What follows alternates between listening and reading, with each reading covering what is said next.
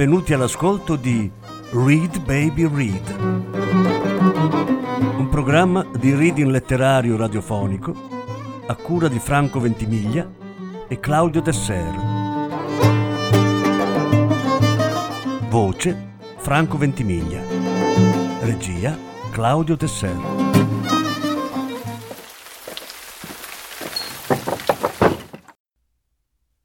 Valeria Parrella quel tipo di donna.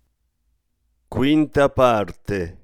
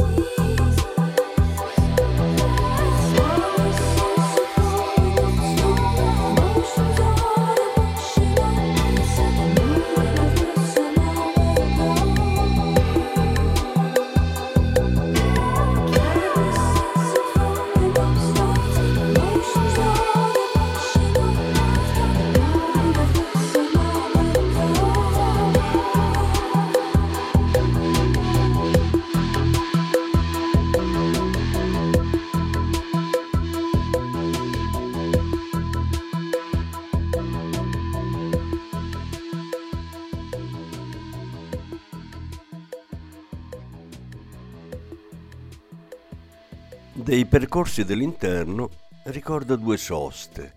Una in una piazza tutta grigia nella quale avevamo intravisto una fontana. Quando ci fermammo per muovere un po' le cosce, lavarci e riempire le borracce, ci si avvicinarono dei ragazzi, lentamente, in cerchi concentrici, facendosi sotto come gli scimmioni di 2001 di Sea nello spazio con il monolite. O perlomeno questa fu l'immagine che venne in mente a Carola, che avrebbe pure combattuto a colpi di tibia, mentre invece io e Camilla, sempre sorridendo, dicemmo no. Ragazze, ragazze, su, torniamo in macchina. Ma magari ci vogliono solo chiedere qualcosa. Ma magari no. Ma siete prevenute, sono solo maschi. Carola, sono troppi, ok? Troppi. E ce ne andammo sgommando e neppure saprei dire dove stavamo, ma è stata l'unica volta in cui abbiamo percepito pericolo. Del resto l'abbiamo percepito in due su quattro e magari avevano ragione le gemelli. Erano incuriositi dalla macchina. E in effetti quella che guidavo Era una macchina da camorrista anni Ottanta, una lunga Mercedes bianca, scomodissima per le manovre e con la ripresa di un trattore, ma era l'unica che avevamo trovato. Fatto sta che quella sera, per trovare da dormire, ci fermammo in un affittacamere nel cui spiazzo c'era parcheggiata una macchina con la targa francese. L'altra tappa degna di menzione fu in un paesino rurale a ora di pranzo stavolta scenario western, non lunare, con signori a fumare all'ombra che si ciondolavano sulle sedioline di paglia. Avevamo fame, ma sapevamo pure che fino al tramonto non avremmo trovato da mangiare. Però sapevamo pure che con le mestruazioni si può mangiare. Però sapevamo pure di non avere le mestruazioni. Però sapevamo pure che non ci avrebbero chiesto di verificare. E così Dolores, in dialetto turco dell'entroterra, si fece indicare una locanda. E saranno state le mestruazioni, saranno stati gli euro. Certo è che ci fecero mangiare del pollo con il riso, di cui ancora ricordo il sapore. E l'altra cosa che ricordo di quel locale è che aveva una sola latrina e dentro quella latrina c'era un pisciatoio. Cioè non un water e neppure un bagno turco o un catino, niente lavandino e pisciatoio a muro. E secondo te che significa? Che le femmine non vanno mai in bagno nei locali pubblici? Secondo me non vanno proprio nei locali pubblici.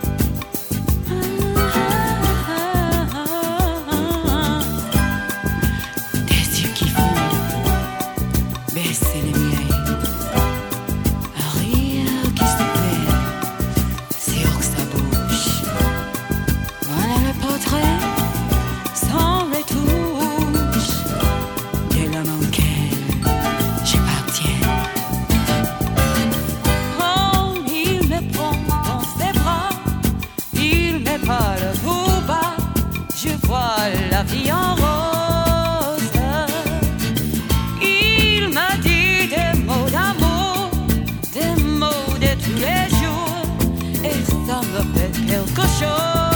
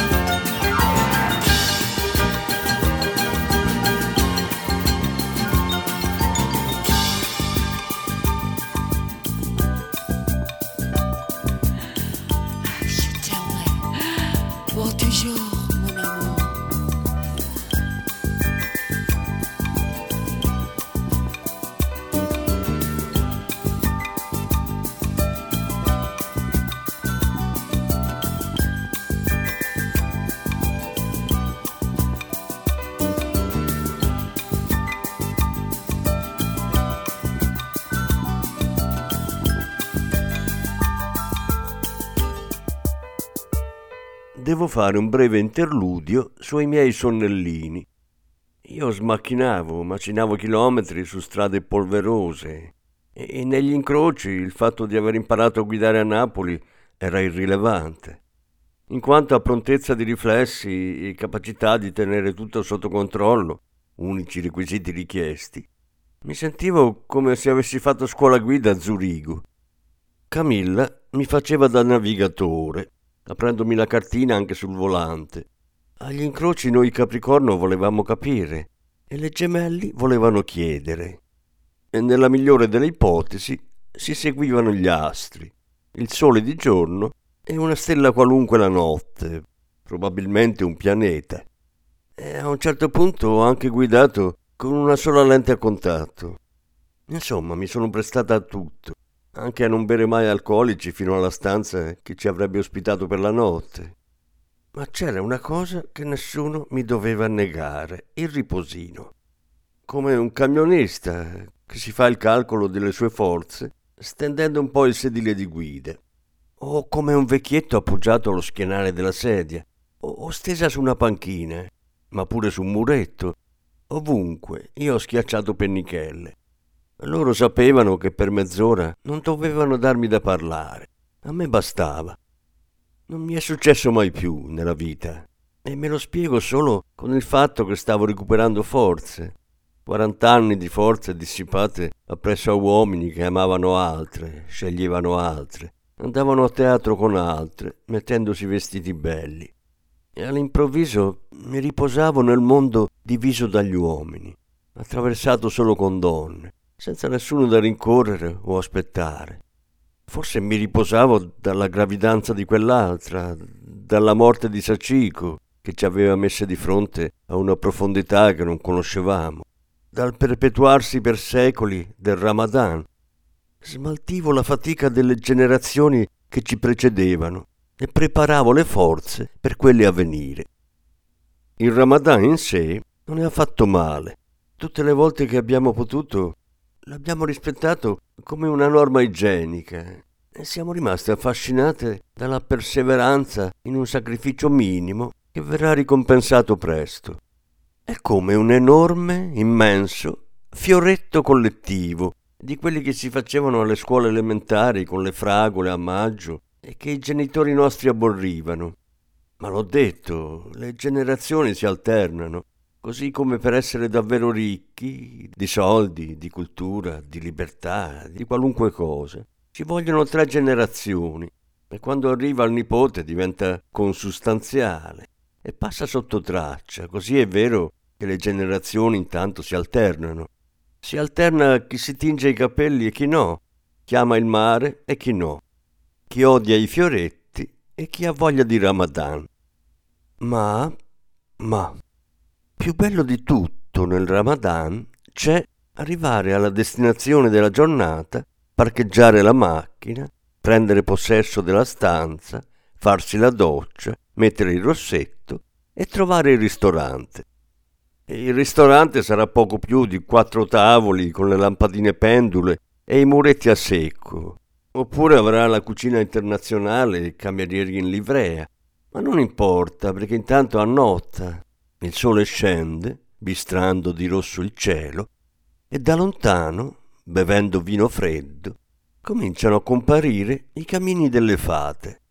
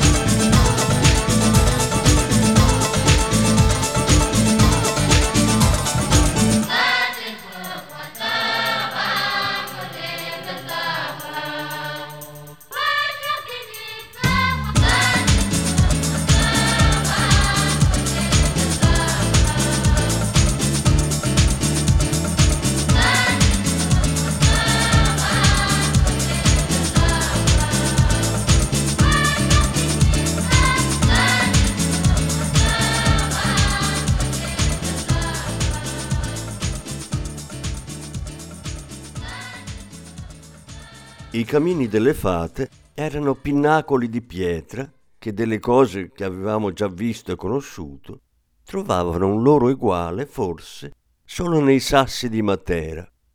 Sebbene si alzassero dal suolo verso il cielo, non rappresentavano altro che il controcanto di un pozzo, la parte di pietra, ciò che si poteva ottenere scavando la superficie e decidendosi a entrare nella terra.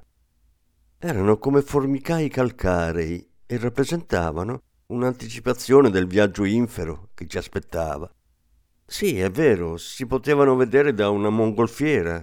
Attorno era pieno di posti molto chic dove fare qualunque cosa, ma a noi quattro, guardandoli, fu chiaro solo che rappresentavano la parte aerea di un altrove, il risultato dei pozzi nei quali si scendeva per raggiungere le città sotterranee. Veniamo da una città che non ha nessuna difficoltà a svolgersi in verticale. Certo, per le persone che ci vivono, come in quei film di Totò ripresi da fermo sul boccascena mentre gli attori recitano in teatro, quelli in cui al primo piano c'erano i nobili e poi più sulla servitù e a metà strada ci potevi trovare una maestra di scuola e infine su nelle soffitte i derelitti. Napoli è verticale così, ma lo è anche nel senso che sale e scende. Si può andare giù giù al quartiere Stella oppure salire fino alla vigna di San Martino e sempre nella stessa città ti trovi. E poi, in quanto a sotterranei e catacombe, non credo ci siano eguali in tutta Europa.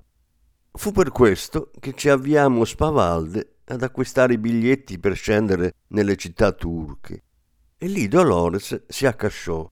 Disse che non se la sentiva, che ci avrebbe aspettato in superficie guardando le bancarelle.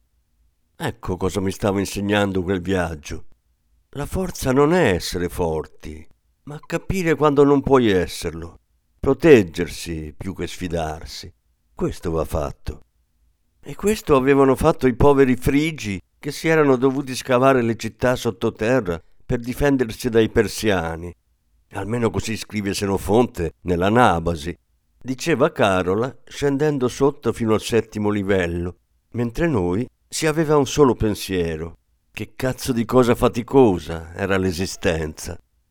L'inferno come si disegna negli schemini delle scuole medie per spiegare la Divina Commedia. Bisogna immaginarsele così, tutte quelle città, scavate giù a imbuto e poi diramate per ogni livello in tantissime cellette, stanze, chiese, tutte collegate da pozzi d'aria. E la luce, no, la luce a un certo punto non arrivava più, ma solo umidità e una serie di lampadine tremule tenute assieme da fili di rame intrecciati. Però era un sito archeologico della soprintendenza e c'era una simpatica guida in inglese che rassicurava tutti in ogni passaggio, spiegava quali sarebbero state le difficoltà e che se ti sembrava che stesse finendo l'aria, invece no, era impossibile. Lì sotto ci avevano respirato 36.000 persone e si portavano pure gli animali e anche che la luce non sarebbe saltata mai. Questa di tutte era la più difficile da credere, inverosimile. Ma c'è un sistema di sicurezza nelle Capricorno, diciamo un salvavita che stacca la tensione quando sta per arrivare il cortocircuito. E così io a tutte queste menate lì sotto non ci pensavo mai. Fu solo quando la turista francese cominciò a gridare Soffoco, soffoco! e a bloccare la galleria più stretta, quella in cui si procedeva a carponi, facendo di se stessa un tappo tale che davanti non si poteva più andare e indietro neppure, perché vi era un trenino di turisti. Lì, in quel momento, a quattro zampe sotto la luce tremolante nel cunicolo, qualcosa in Camilla si inceppò e disse Stiamo sottoterra con tonnellate di pietra addosso e il culo di questa cretina davanti. No, disse Carola, a quattro zampe anche lei dietro di me. Siamo nella Upim. Quale Upim? feci io rantolando, ma ormai avevo abboccato. Quella di Crotone? No, no, in quella di Nocera Inferiore, dove fu assunta Maria il 16 gennaio del 1969 perché molti mesi prima un signore che abitava vicino a casa sua, facendo i lavori in piazza Diaz, venne a sapere che avrebbero messo un centro commerciale UPIM e siccome era praticamente analfabeta, le chiese di compilare la domanda per sua figlia, al che Maria pensò, la faccio pure io. Suo padre non era d'accordo, ma lei andò avanti di nascosto per tutta la procedura, visita medica e documenti, e a un certo punto fu convocata alla UPIM di Salerno. Quella mattina suo padre si mise a letto con la febbre e Maria chiese a sua madre: Ma veramente ha la febbre? No, è malinconia. Maria poi, in quella UPIM, ci ha lavorato tutta la vita. Ha fatto le sue lotte sindacali e la mattina del primo maggio usciva sempre di casa con un fazzoletto rosso al collo. Ricorda che ai primi tempi era così felice di potersi truccare e vestire per andare a lavorare, che pensava ci andrei pure gratis.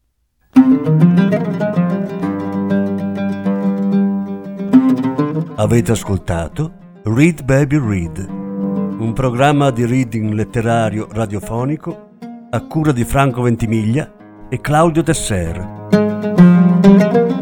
Grazie per l'ascolto, alla prossima settimana. La successiva parte sarà trasmessa la prossima settimana.